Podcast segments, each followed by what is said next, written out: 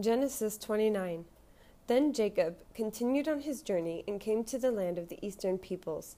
There he saw a well in the open country with three flocks of sheep lying near it because the flocks were watered from the well.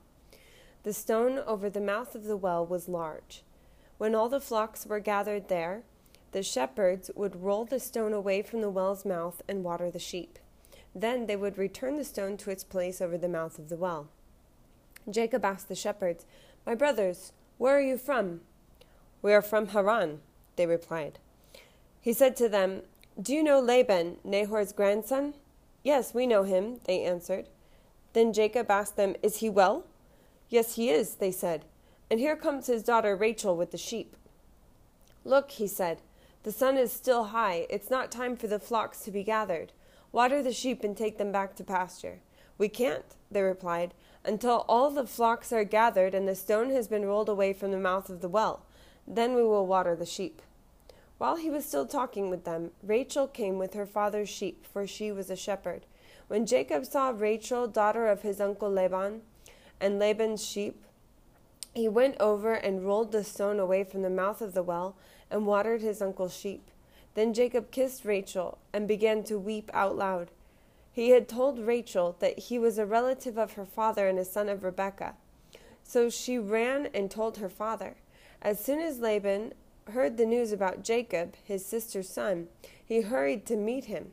He embraced him and kissed him, and brought him to his home, and there Jacob told him all these things. Then Laban said to him, You are my own flesh and blood. After Jacob had stayed with him for a whole month, Laban said to him, just because you are a relative of mine, should you work for me for nothing? Tell me what wages what your wages should be. Now Laban had two daughters. The name of the older was Leah, and the name of the younger was Rachel. Leah had weak eyes, but Rachel had a lovely figure and was beautiful. Jacob was in love with Rachel and said, I will work for you seven years in return for your younger daughter Rachel. Laban said, It's better that I give her to you than some other man. Stay here with me. So Jacob served seven years to get Rachel, but they seemed like only a few days to him because of his love for her. Then Jacob said to Laban, Give me my wife, my time is completed, and I want to make love to her. So Laban brought together all the people of the place and gave a feast but when evening came, he took his daughter Leah and brought her to Jacob, and Jacob made love to her, and Laban gave his servant Zilpah to his daughter as her attendant. When morning came, there was Leah. So Jacob said to Laban, What is this you've done to me? I served you for Rachel, didn't I? Why have you deceived me? Laban replied, It's not our custom here to give the younger daughter in marriage before the older one. Finish this daughter's bridal week, then we will give you the younger one also in return for another seven years of work. And Jacob did so. He finished the week with Leah, and then Laban gave him his daughter Rachel to be his wife. Laban gave his servant Bilhah to his daughter Rachel as her attendant. Jacob made love to Rachel also, and his love for Rachel was greater than his love for Leah and he worked for Laban another seven years. When the Lord saw that Leah was not loved, he enabled her to conceive, but Rachel remained childless. Leah became pregnant and gave birth to a son. She named him Reuben, for she said, It is because the Lord has seen my misery. Surely my husband will love me now. She conceived again, and when she gave birth to a son, she said, Because the Lord heard that I am not loved, he has gave he gave me this one too. So she named him Simeon. Again she conceived, and when she gave birth to a son, she said, Now at last my husband will become attached to me because I have borne him three sons. So he was named Levi. She conceived again, and when she gave birth to a son, she said, This time I will praise the Lord. So she named him Judah. Then she stopped having children. Genesis 30. When Rachel saw that she was not bearing Jacob any children, she became jealous of her sister. So she said to Jacob, Give me children or I'll die. Jacob became angry with her and said, Am I in the place of God who has kept you from having children? Then she said, Here is Bilhah, my servant. Sleep with her so that she can bear children for me, and I too can build a family through her. So she gave him her servant Bilhah as a wife. Jacob slept with her, and she became pregnant and bore him a son. Then Rachel said, God has vindicated me. He has listened to my plea and given me a son. Because of this, she named him Dan. Rachel's servant Bilhah conceived again and bore Jacob a second son. Then Rachel said, I have had a great struggle with my sister, and I have won. So she named him Naphtali. When Leah saw that she had stopped having children, she took her servant Zilpah and gave her to Jacob as a wife. Leah's servant Zilpah bore Jacob a son. Then Leah said, What good fortune! So she named him Gad. Leah's servant Zilpah bore Jacob a second son. Then Leah said, How happy am I! The women will call me happy. So she named him Asher.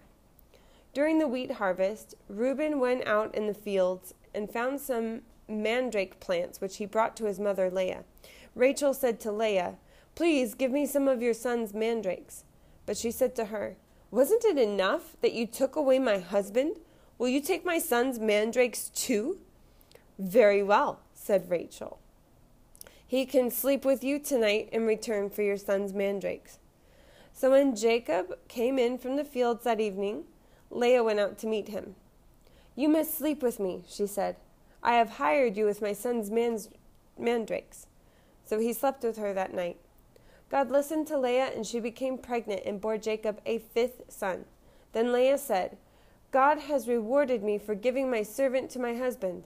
So she named him Issachar. Leah conceived again and bore Jacob a sixth son. Then Leah said, God has presented me with a precious gift. This time my husband will treat me with honor because I have borne him six sons.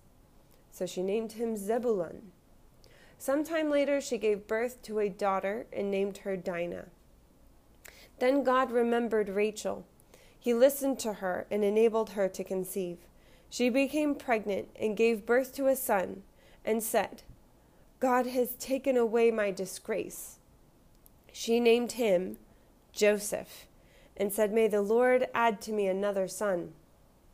After Rachel gave birth to Joseph, Jacob said to Laban, Send me on my way so I can go back to my own homeland. Give me my wives and children for whom I have served you, and I'll be on my way.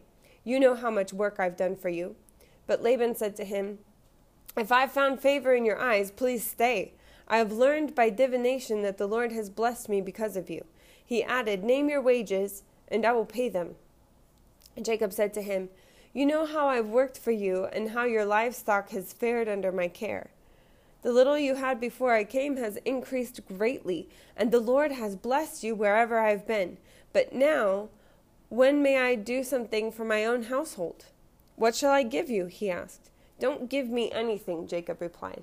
But if you will do this one thing for me, I will go on tending your flocks and watching over them. Let me go through all your flocks today and remove from them every speckled or spotted sheep, every dark colored lamb, and every spotted or speckled goat. They will be my wages. And my honesty will testify for me in the future whenever you check on the wages you have paid me. Any goat in my possession that is not speckled or spotted, or any lamb that's not dark colored, will be considered stolen. Agreed, said Laban. Let it be as you have said. That same day he removed all the male goats that were streaked or spotted, and all the speckled or spotted female goats, all that had white on them, and all the dark colored lambs, and he placed them in the care of his sons. Then he put a three day journey between himself and Jacob, while Jacob continued to tend the rest of Laban's flocks. Jacob, however, took fresh cut branches from poplar, almond, and plane trees, and made white stripes on them by peeling the bark and exposing the white inner wood of the branches. Then he placed the peeled branches in all the watering troughs so that they would be directly in front of the flocks when they came to drink. When the flocks were in heat and came to drink, they mated in front of the branches and they bore young that were streaked or speckled or spotted. Jacob set apart the young of the flock by themselves, but made the rest face the streaked and dark colored animals that belonged to Laban. Thus he made separate flocks for himself and did not put them with Laban's animals. Whenever the stronger females were in heat, Jacob would place the branches in the troughs in front of the animals so they would mate near the branches. But if the animals were weak, he would not place them there. So the weak animals went to Laban and the strong ones to Jacob. In this way, the man grew exceedingly prosperous and came to own large flocks and female and male servants and camels and donkeys.